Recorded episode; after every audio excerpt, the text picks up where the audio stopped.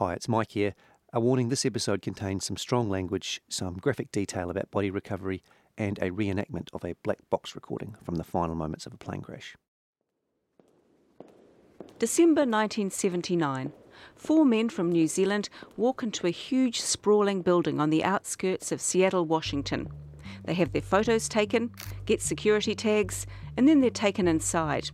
One of the men is Air New Zealand pilot Arthur Cooper.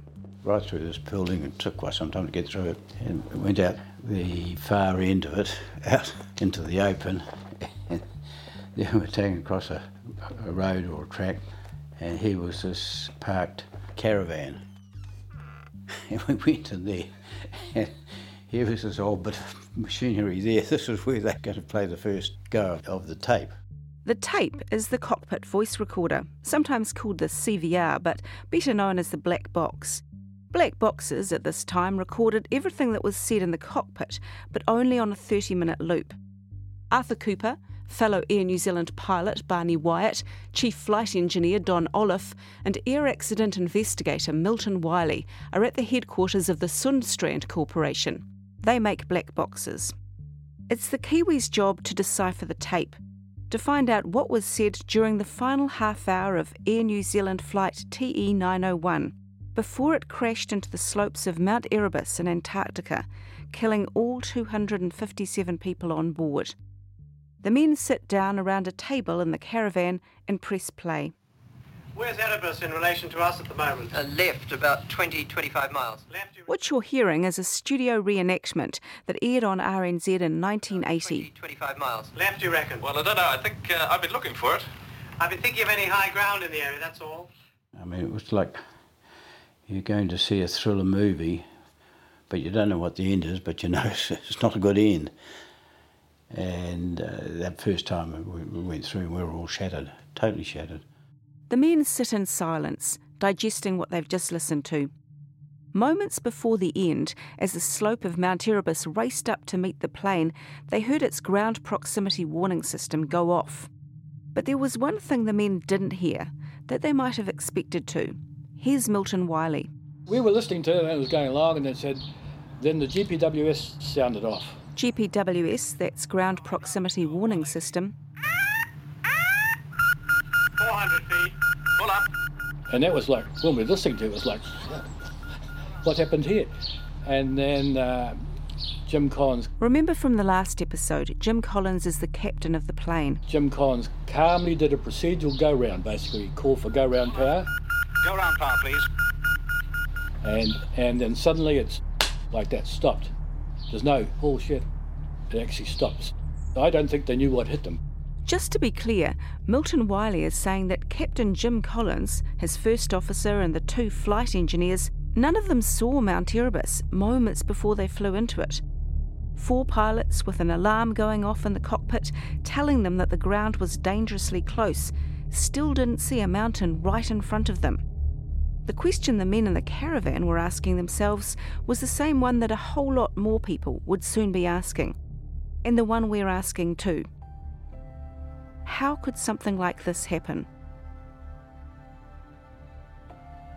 I'm Katie Gossett.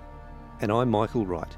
From Stuff and RNZ, this is White Silence, a podcast about the Erebus disaster. Located the wreckage. I think we have located the wreckage of the EPC chap. There appear to be no survivors. I think, yeah, there appear to be no survivors. I couldn't understand the logic of what he had done and why he had done it. The hardest thing I think I did in the whole thing was take property back to the families and say, this is all you've got. But when you see pilot error written in headlines in, in the daily newspaper, it's bad.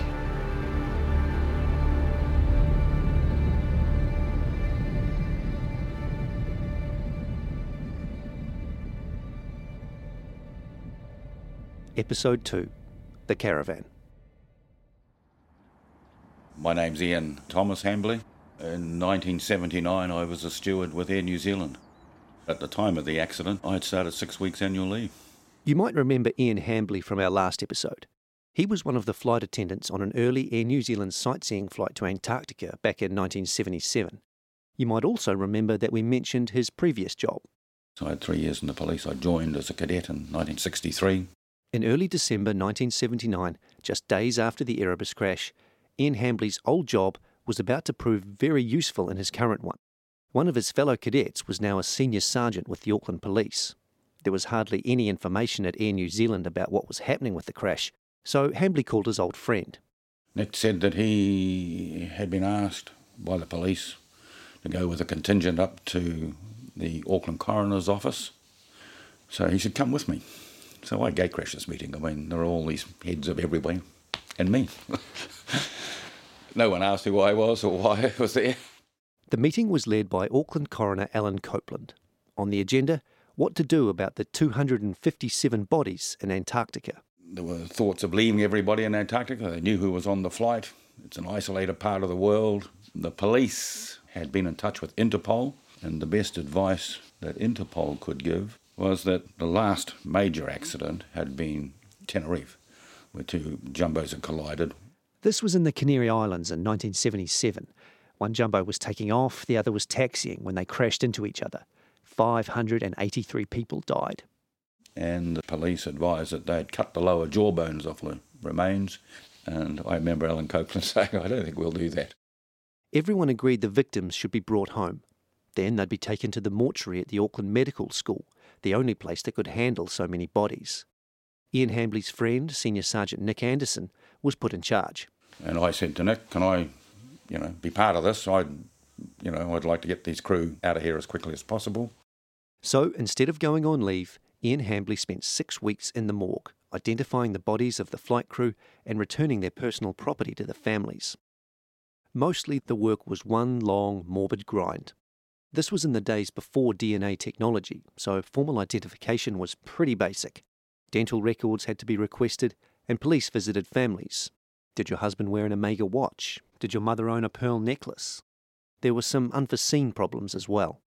The bodies were flown from Antarctica to the Air Force Base at Whenuapai in West Auckland. The morgue was in the central city, which meant dozens and dozens of ambulance trips. And they were going backwards and forwards all day, you see, with a plane load of bodies. And there was public grief, as you can imagine. Everyone was stopped. Someone decided to hire a refrigerated Freightlines truck and park it at the airport at Whenuapai and unload all the Hercules aircraft and the bodies into this truck and keep it at the airport until it was full. And one night, in the middle of the night, the truck drove to the mortuary and parked at the back of the mortuary. Victims' bodies started arriving from Antarctica on December the 6th, eight days after the crash. The story of how they were retrieved and identified has been told before, but it's worth repeating because it's kind of remarkable. The way it worked was that the on site coordinator would have a, a, master map of the grids and he would assign each police team, and there were four teams. This is retired police inspector Stu Leighton. In 1979, he was a constable, 22 years old, part of the police's brand new Disaster Victim Identification Team, or DVI. It was so new, in fact, that Leighton and his colleagues were only given the finalised procedures for DVI work on November the 28th, the day of the crash. I was driving home uh, to the Hutt Valley at the end of that operation, and one of the fellow police officers who was with me said, You know, Stu, he says, I've been in the police for 20 odd years, 30 odd years, and we've never had to use these procedures, and we never likely will either. And that was about the time the plane impacted onto the mountain. The next day, Leighton and 10 other police were on a plane to Antarctica. None of them had been there before. Stu Leighton had never even touched snow before. Neither had Sergeant Greg Gilpin, who was 33 and would soon find himself officer in charge at the crash site. During that trip, I was thinking, this is madness. Here we are heading to the Antarctic, most of us not having any uh, mountaineering experience. I envisaged, and most of us did, that we were going to be clinging to the side of a mountain. We really had no idea of what the terrain was like up there at that stage. They had to wait a few days to get their first look. The weather hadn't been great since they arrived in Antarctica, and this day wasn't much better. The chopper pilot couldn't find the crash site at first. When it finally emerged through a break in the cloud, he made a beeline, hovered over it, and told the men to jump. We did that, slid down the mountain with our gear, which was in suitcases. Yeah, cardboard suitcases. The scene of the crash was just uh, one of utter destruction, both human and aircraft. All across the site, they saw the lives of middle New Zealand abruptly cut short. Cash from passengers' wallets fluttered through the air, thousands of dollars worth. Life jackets, coffee jugs, and Air New Zealand uniforms littered the scene. A cabin bag with the words New Zealand Women's Division Federated Farmers Trip to Australia 1964 written on it. A woman's diary with a prayer on the last page and a note saying how wonderful it was to be alive. We were given all her personal effects. You know, it seemed ironic that the contents of her handbag were all there. This is David Nicholson. You met him in episode one. His sister Christine was on the flight that day and he still has her personal items brought home from the mountain. Her jewellery was all there, makeup, crazy things, really, you know. Um, several hundred dollars and ten dollar notes, all smelling of aircraft dieseling. So, you know, there's a massive impact, and yet um, all these possessions and what have you, the watches still work, everything is still there and was recovered and, you know, was part of her. The men went to work. The site had been surveyed into grids, 30 metres squared. Those are the ones you heard Stu Leighton talking about before. Bodies were marked with green flags, and areas with crevasses were marked with red flags. Most of the bodies were at the top of the crash site. The middle of the plane, driven by engines at near full power, had overtaken the cockpit on impact, and it was clear there'd been a pretty big fire as well. Sometimes a storm blew up and the men had to rush back to their tents.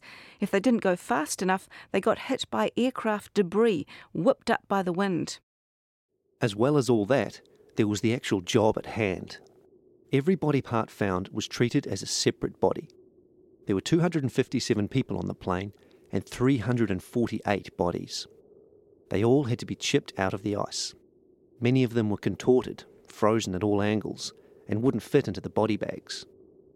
Large Antarctic seabirds called skuas were a constant menace, attacking the bodies, usually the eyes first. They got so bad, the men took to covering the victims in snow after they'd been tagged and before they were taken away. It was just steeling yourself to go and do the job. Greg Gilpin again. The only way really you could get through it is to have regular breaks and go up to the top of the site and have a cuppa or whatever and then get back into it because the gear we had, the gloves were no good. They were of good material, but they were too short, and there was human, um, you know, um, just falling down inside the gloves, and it was. But it was just yeah, getting yourself psyched up to go back and face it. We should point out here that the police weren't the only ones recovering bodies. A lot of the work was done by the mountaineers, who the police depended on for their safety. They couldn't go near the red flags, the ones marking crevasses, unless they had a mountaineer with them. If a body was down a crevasse, and many were, it was the mountaineers who retrieved it. Keith Woodford, who we met in the last episode, says much of what he did was before body recovery started, when experts were poring over the site looking for clues about what caused the crash. Those experts included Air New Zealand's chief pilot, Ian Gemmell, who was looking for the aircraft's two black boxes. Woodford was responsible for Ian Gemmell's safety on the mountain. When they were searching the site, they were roped together. Ian Gemmell was a, a strong character. He was one of those people who would try not to show emotions, you know, old school type, tough minded person it was very raw, the experience for him at the time. These were his mates, his colleagues, that had been flying the plane. And from my discussions with Ian, he was just puzzled. What the hell had gone on? How had this happened? It was a mystery. Later, Gemmell's conduct at the crash site would be questioned and he'd be accused of lying. But for now, he simply delivered the black boxes to investigators. Once he found them, they were on the next plane back to New Zealand, then on to the US to be transcribed.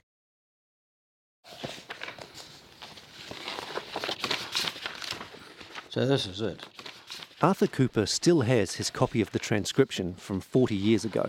There's been things added since some of it mine. So this this was the sort of the legend. Number one was the captain, first officer, flight engineer, Brooks, flight engineer, Moloney. Everything Arthur Cooper is showing me is handwritten, all by one person. That was one of the rules, so it would be clear if someone else had changed something. Another was that all three Air New Zealand pilots had to agree on what they heard and who said it before it was written down. They'd been chosen because they knew the flight crew and could recognise their voices. Outside of family members, who really weren't an option, they were the best bet. Plus, they knew flying and DC 10s. But there was a limit to how much of their expertise they could apply. Our job wasn't to try and figure out what's happened. We were there to transcribe word by word right through of what was said. That was easier said than done. Very few people have heard the actual cockpit recording, access is heavily restricted, but almost everyone who has agrees the sound quality is terrible. The two pilots, Jim Collins and Greg Cassin, had their own microphones. Their voices were relatively clear. But there were two flight engineers on the flight deck as well, and the commentator, Peter Mulgrew. They were all picked up by one overhead mic in the ceiling. Also, the cockpit door was open a lot. One of the perks of the Antarctic trips was that passengers could visit the flight deck, chat with the crew, and see what was going on. That meant a whole lot more voices in the mix, along with banging and crashing in the galley and whatever other noises wandered in from the cabin. To give you an idea of the difference, the men transcribed 20 minutes of a 35 minute tape on the first day, mostly the clear parts with Collins and Cassin talking. The other 15 minutes took five days. It depended how well the individual spoke. Some people are clear. The second flight engineer, Nick Moloney, who was a good friend of mine, and I knew him well, he sort of mumbled, okay? Uh, Mulgrew, he mumbled just the same. Sometimes they couldn't tell the difference. After countless playbacks, they could only write questionable text in the transcript. Cooper says they listened to the dead men's voices so many times, it was like they were ghosts in the room with them. You know, we'd be sitting around concentrating what was said, trying to pick up another word, what it may be, and Nick Moloney would be mumbling away, and I remember Don Olliff saying, "Well, for Christ's sake, Nick, speak clearly, won't you?" you know, as though he's there. After six days, the pilots had done all they could. They played the tape one last time for the crash investigator, Milton Wiley, and a couple of the Americans. Everyone agreed it was a job well done. Wiley, who had more work to do in the US with the other black box, briefed the men before they went home. He said that when we get back to Auckland, the handwritten tape will be typed out. All the men would then be called in one last time to listen to the tape again and check that the typed copy was accurate. If they were happy, they'd sign off on it. And then that would become the official cockpit voice recorder transcript. So, okay, fair enough, that makes sense. So we all flew back to Auckland and I waited to get called, waited to get called. I'm still waiting to be called because it didn't happen. The man responsible for that delay was the man everyone was ultimately reporting to Ron Chippindale, New Zealand's chief air accident investigator. I knew him for many years. Milton Wiley again, who worked under Chippindale. When I started an accident investigation in 69, he was next door office. He was the Air Force Flight Safety Officer. This comes up a lot when people talk about Ron Chippindale, his Air Force background. Mostly because he looked exactly like a guy who had an Air Force background. Tall, lean, straight backed, bald on top, with a thick moustache. Looked like a squadron leader. He was a squadron leader. Good, solid guy, uh, straight guy. Chippindale had been a pilot in the Royal New Zealand Air Force for more than 20 years before getting into air accident investigation. By 1979, he'd been in the top job for four years. It's probably not a surprise to hear that in that time, no other crash came even remotely close to the scale of the Erebus disaster. We were set up to handle the small things. We weren't really established for this type of major disaster, obviously, because we didn't have any. No one else was really set up for it either. New Zealand had never had a tragedy like Erebus. When news of the crash reached the bars and restaurants around Parliament on the Wednesday night, they emptied out. Everyone was on deck. In 1979, Air New Zealand was entirely owned by the New Zealand government, and the government was going to have to respond. RNZ's chief political reporter, Richard Griffin, went straight back to the office. Until about 10 o'clock that night, we had really nothing of any substance. It was pretty clear that uh, whatever had happened was catastrophic. But even then, Air New Zealand seemed to be in total panic mode, and their response was minimal to say the least. What made things even tougher for Griffin and his colleagues was the person they needed to talk to was the shareholding minister for Air New Zealand. That was the finance minister, also New Zealand's prime minister, Robert Muldoon. New Zealand has spent, borrowed, and we've got to repay it. We'll deal with the militants and wreckers according to their just deserts. Now, if you're like me and you weren't born when any of this happened, you probably still know who Robert Muldoon is. But just in case, here's the thumbnail sketch. He was New Zealand's Prime Minister from 1975 till 1984, leading a centre right government known for its interventionist policies, big public works projects, and conservative values.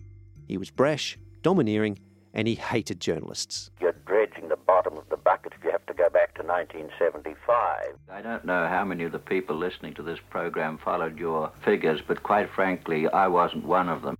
He was also an aeroplane guy. He had a bunch of model planes in his office, and he was close with the Air New Zealand chief executive, Morrie Davis.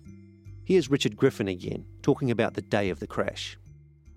We approached Muldoon at about half past eight that night in the beehive, and he was extraordinarily dismissive.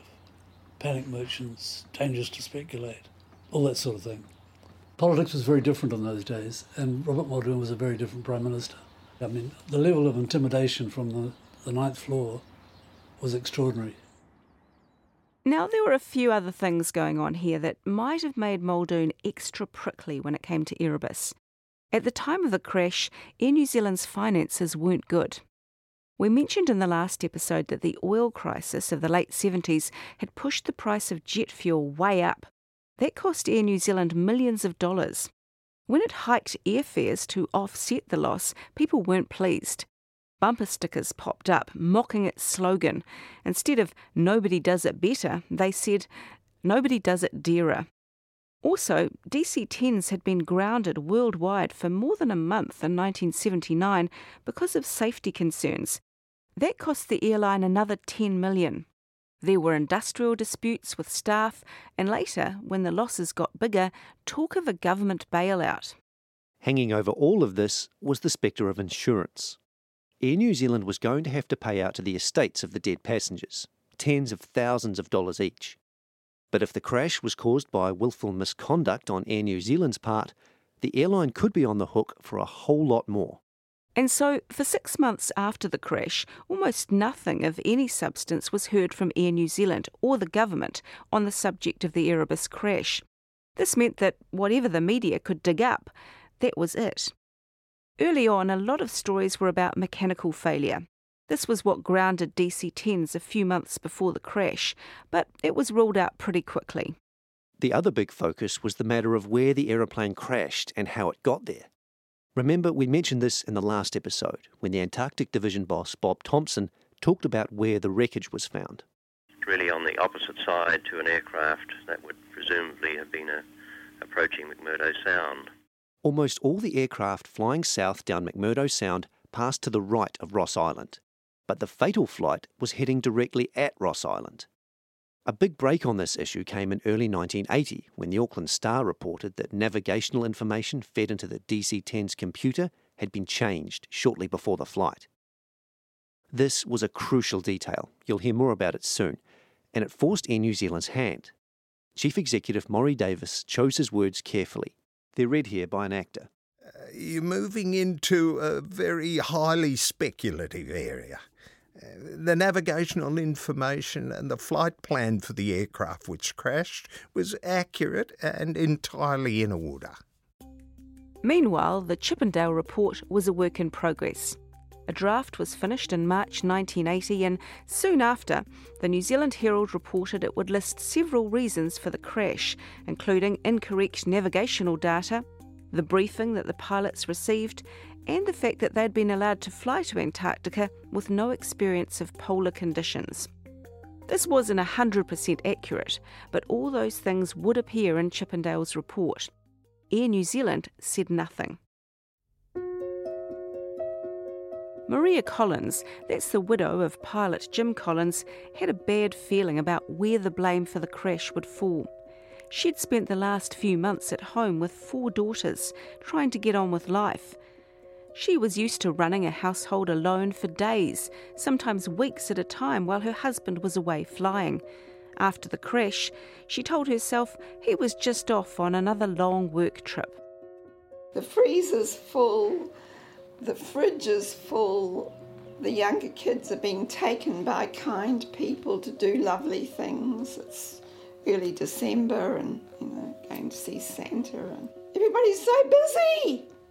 There isn't time to grieve.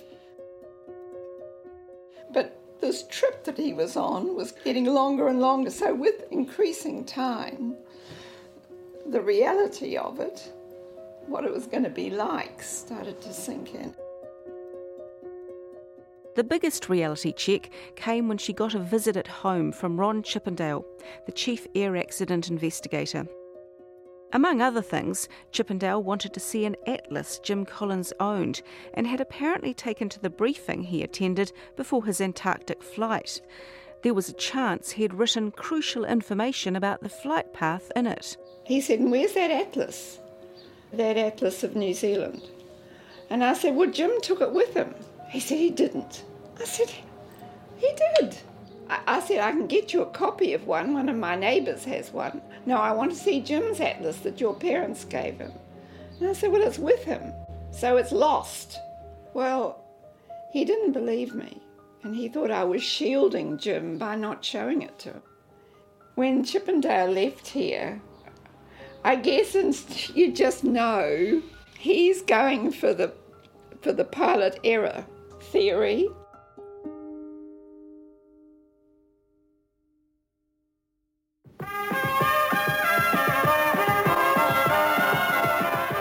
The New Zealand government has released the official report of its Chief Inspector of Air Accidents on the DC-10 crash, which killed 257 people on the slopes of Mount Erebus in Antarctica last November. Despite Maria Collins' fears, the Chippindale report never actually used the words pilot error. Milton Wiley says that's just not something air crash investigators say. But there was only one way the media and the public were going to interpret its most crucial finding. The report says the probable cause of the accident was the decision of the Air New Zealand captain, Jim Collins, to continue the tourist flight at low level in poor visibility when the crew were not certain of their position. In other words, the crash was Jim Collins' fault.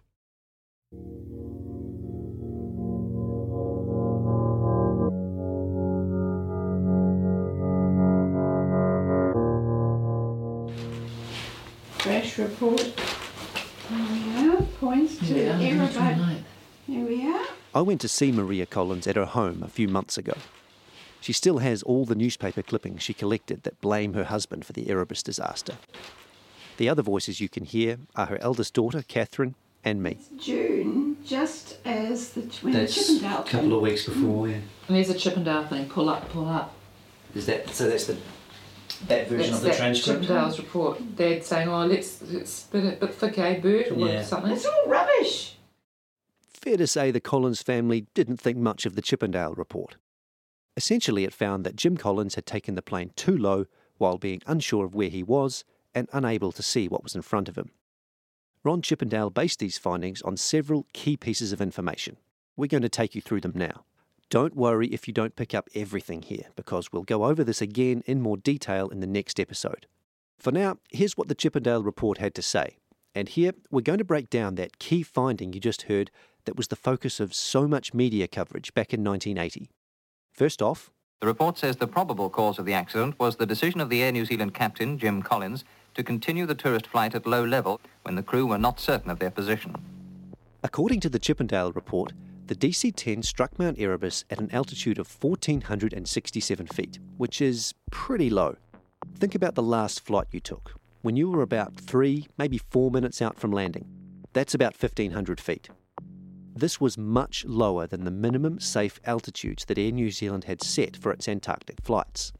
Now, you'll hear a lot more about minimum safe altitudes in the next episode, but for now, all you need to know is that the main MSA, that's what everyone called them, MSAs, was set at 16,000 feet, and it was Air New Zealand's position that pilots on the Antarctic flights were banned from going below it.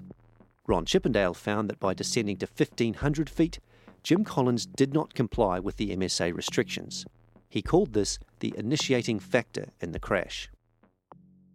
Now, before you go thinking Jim Collins and Greg Cassin went completely rogue here and took the plane down to a crazily low level, they did have a permission of sorts. Air traffic control at McMurdo Station told the pilots, you can drop down to 1500 feet if you want.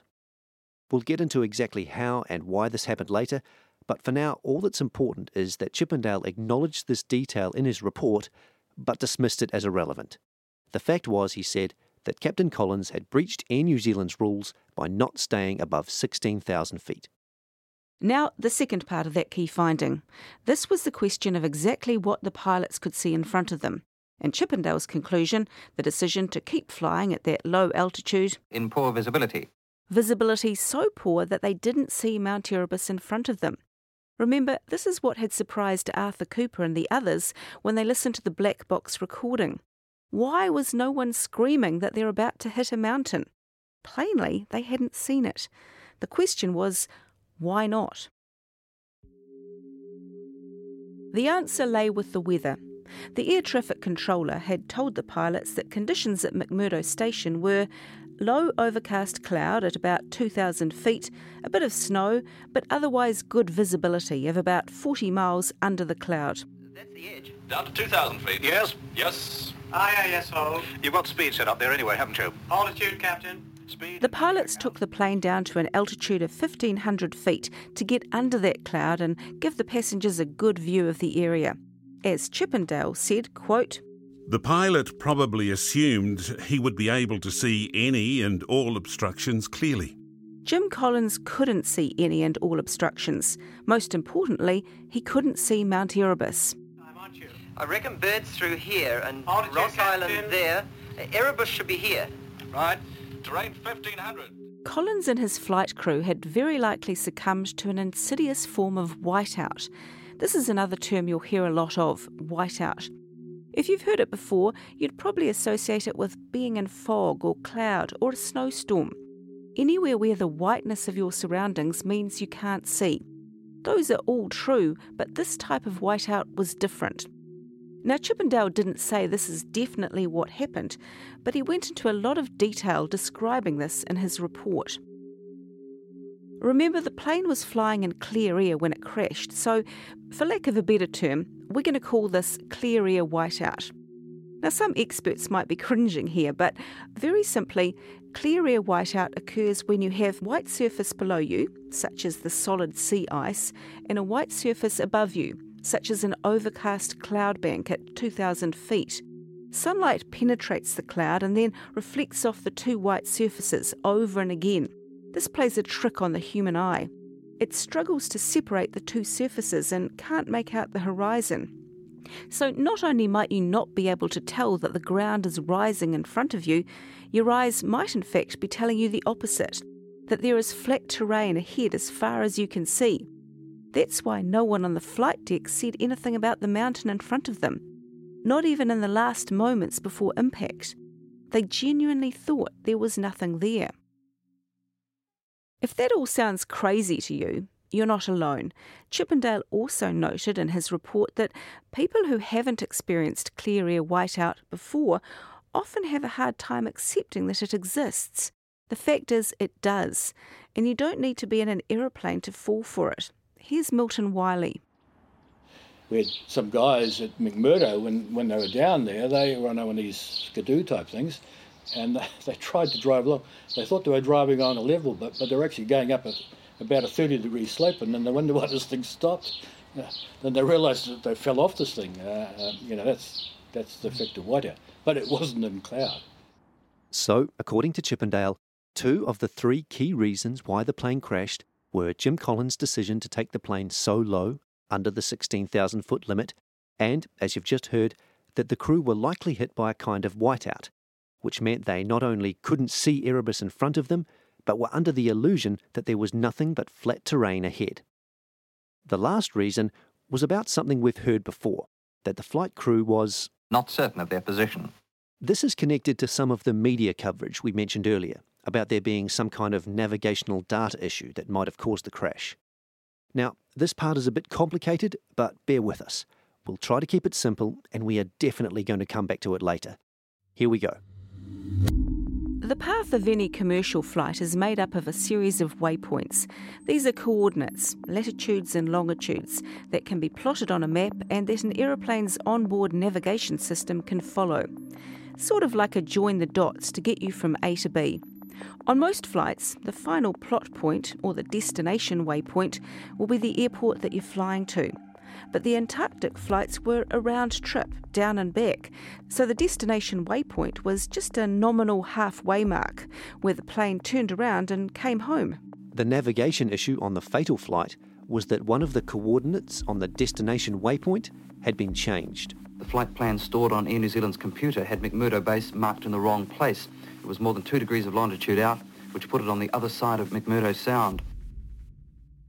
Now, the original route for the Antarctic flights was over Ross Island and Mount Erebus, but the change you just heard about moved the flight path 27 miles to the west, out into the middle of McMurdo Sound, where there was nothing but flat sea ice below. This change was made by mistake, and it actually happened in 1978. Five flights had been and gone before anyone noticed anything.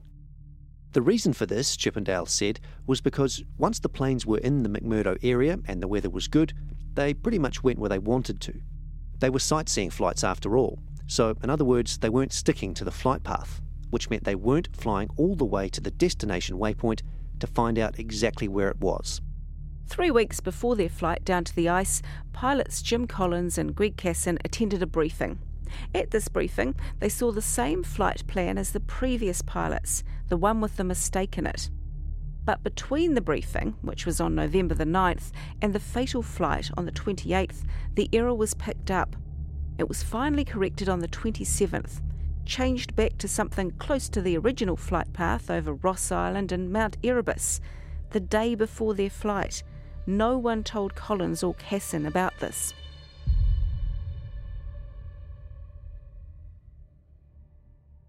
The potential significance of this was huge. It meant that up until the day before the crash, the flight path passed well to the west of Ross Island. So, if you take a pencil and trace that old erroneous flight path on a map, you're going to be drawing a line down the middle of McMurdo Sound, over a huge stretch of flat sea ice, which has an altitude of, well, zero. Take the same pencil and draw the so called correct flight path, and the line will go right over Ross Island and right over Mount Erebus a volcano that is 12,500 feet high, taller than Mount Cook. All this would be a pretty good explanation for why the crew were not certain of their position. Where's Erebus in relation to us at the moment? Uh, left, about 20, 25 miles. Left, you reckon? Well, I don't know. I think uh, I've been looking for it. I've been thinking of any high ground in the area, that's all. Uh, yes, I reckon about here. Yes. No, no, I don't, I don't really know. Some of the black box transcripts supported the idea that the pilots thought they were way out west over the sea. Crew members talked about certain landmarks that you'd see if you were in that area. All this could have explained why the pilots took the plane so low. Would they really have gone down to 1500 feet if they knew they were heading straight at a mountain? Chippindale mentions all of this in his report. He even wrote that the pilots may have descended as low as they did for that reason thinking they were west of Mount Erebus and flying safely over sea ice. So he doesn't give Air New Zealand a free pass. Air New Zealand is criticised for inadequate pre-flight briefing before the plane took off from Auckland on the 28th of November. The report says the company's computer had been two degrees longitude out on its navigational setting for 14 months, and had not been corrected until just before the flight. It says misleading maps were issued to the crew, which showed a flight track going west over Ross Island when the flight plan was to fly east. But despite all this, Chippindale still blames the pilot. He might have been given the wrong information, but he still should have known where he was. In the case of this crew, no evidence was found to suggest that they had been misled by this error in the flight plan shown to them in the briefing. And that's all that stuck in the public's mind. Yes, Air New Zealand had made mistakes, but when it came to the headlines and what people remembered, there was only one story in town. Maria Collins was devastated. She'd heard from friends at Air New Zealand that there was a navigation issue in the crash, but here it was, well and truly buried in stories that blamed her husband and ran a picture of him that she hated. It was probably just a personnel photo from Air New Zealand, but Maria thought it made Jim look like an idiot. If you've seen it, it's not great. It does kind of look like a mugshot. It was her lowest moment. But when you see pilot error written in headlines in the daily newspaper, it's pretty bad. Remember, at that time, papers aren't like they are now in New Zealand, where you, you can get all your information different ways. But in those days, what you read in the newspaper was what it was. The Chippindale report was released to the public on June the 19th, 1980. By air accident investigation standards, it was a sensation. The Christchurch Government Printing Office shop sold out of its copies, or 15 of them, in under an hour. It had to order twice as many again and limit sales to one per customer. There was one other thing about the Chippindale report that was pretty strange, something that would later inspire some serious conspiracy theories. Remember Arthur Cooper, the pilot who helped transcribe the black box recording in Seattle, and how he was waiting for a phone call to sign it off? I'm still waiting to be called because it didn't happen. The reason he was left hanging was because Ron Chippindale had taken the black box to the UK to see if experts there could help him make out any more of what was said. It turned out they thought they could. The updated transcript was included in the published report. Newspapers around the country ran extracts from it, and TV and radio staged reenactments. That's the RNZ version you've been hearing. That's the edge. Down to 2,000 feet. Yes? Yes. Aye, aye, yes, hold. You've got speed set up there anyway, haven't you? Altitude, Captain. It wasn't the transcript Arthur Cooper had worked on. Well, I was appalled for a start. Uh, he didn't know any of them. He didn't know. He never flown with them at all. He didn't know their, their, their accents, etc. The new version of the transcript had some pretty big changes. Most of them came from the bits of audio that Cooper and the others had listened to countless times but couldn't make out. One of the most significant of these was a phrase spoken by an unidentified person about two minutes before impact. If you've read about the Erebus disaster at all, this might sound familiar. The person said, Bit thick here, eh, Bert? Did you catch that? It was bit thick here, eh, Bert? This was really controversial. Clear air whiteout could happen without a pilot knowing it, but here was someone who seemed to be acknowledging that visibility shortly before the crash wasn't very good, which implied that maybe the pilot should have known better than to press ahead at such a low altitude. Another new addition appeared in the transcript a few seconds later, this time attributed to flight engineer Nick Moloney, who said, Yes, my oath it is. You're really a long while on instruments at this time, aren't you? Yes, my oath it is. You're really a long while on instruments at this time, aren't you? Again, that's not super clear, but it suggested that someone in the cockpit was looking closely at an instrument panel, not something you'd need to do to establish your position if conditions outside were clear. The biggest problem with that first change was that none of the flight crew were named Bert, not even a nickname. So, who was this unidentified person talking to? Also, Chippindale had spent a page and a half of his report explaining what clear air whiteout was. He said, It's not likely that the potential whiteout hazard was appreciated by the crew. If the crew didn't know they were in whiteout, why was anyone talking about thick conditions outside or using the instruments for a long time? It was confusing, and it gave rise to a misconception in the media and the public that Ron Chippindale had concluded that the plane was flying in cloud. Milton Wiley is adamant it wasn't. I don't believe he flew into cloud at all. Never. And, and Ron was the same. Never thought he. Because we had the photos. The photos he's talking about here were from passengers' cameras. police and mountaineers recovered them from the crash site. When they were developed, they showed sunlight streaming in the windows while the plane was in McMurdo Sound. Not something that would happen if the plane was in cloud. The transcript changes supported another one of Chippindale's findings. Actually, those conditions don't look very good at all, do they? No, they don't. that the flight engineers in the cockpit had repeatedly questioned the pilots and expressed, quote, mounting alarm about flying so low. Uh, that looks like the edge of Ross Island there. I don't like this. Have you got anything from him? No. Arthur Cooper couldn't believe it. Not just that Chippindale had produced this new transcript, but that this new version supported the theory there was some kind of panic in the cockpit. He completely jerried it up. Broke all the protocols that we've been told to follow. Uh, it was appalling, actually. Appalling. I couldn't understand the logic of what he had done and why he had done it. And in the end, came to the conclusion that he was basically manufacturing the information. That's a serious claim, and we stress Arthur Cooper's opinion. In June of 1980, it was one held by very few people. Most people didn't question the information. They believed what they heard. As Maria Collins said, New Zealanders didn't have many places to get their news 40 years ago. If it was in the paper, that was what it was. Soon after the Chippindale report was released, Maria Collins went to see her lawyer, Paul Davison. I sat there in Paul's office one the one time I ever sobbed, saying, Well, you know, is what happens now? Am I married to a murderer? And he said, You've got to be patient, Maria. There's more to this than meets the eye.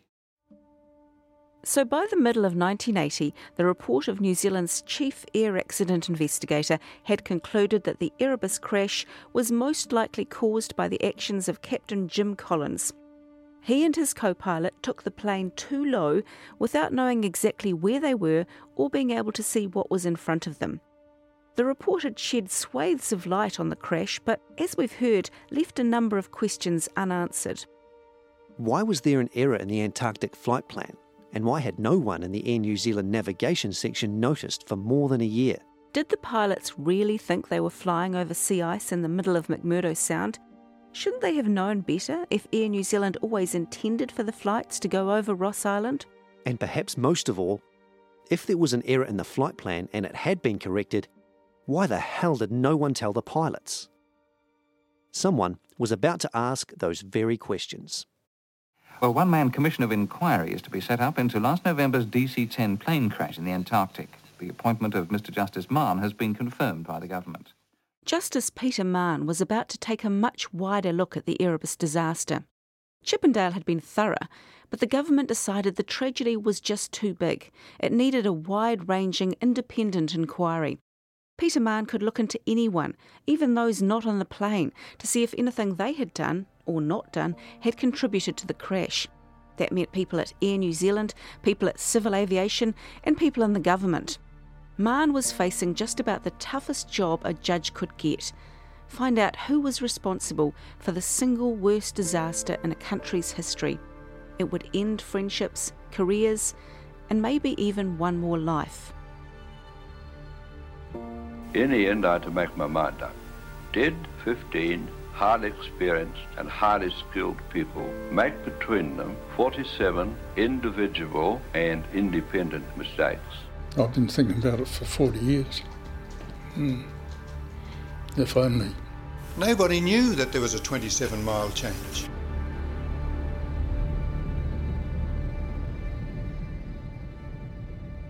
That's next time on White Silence.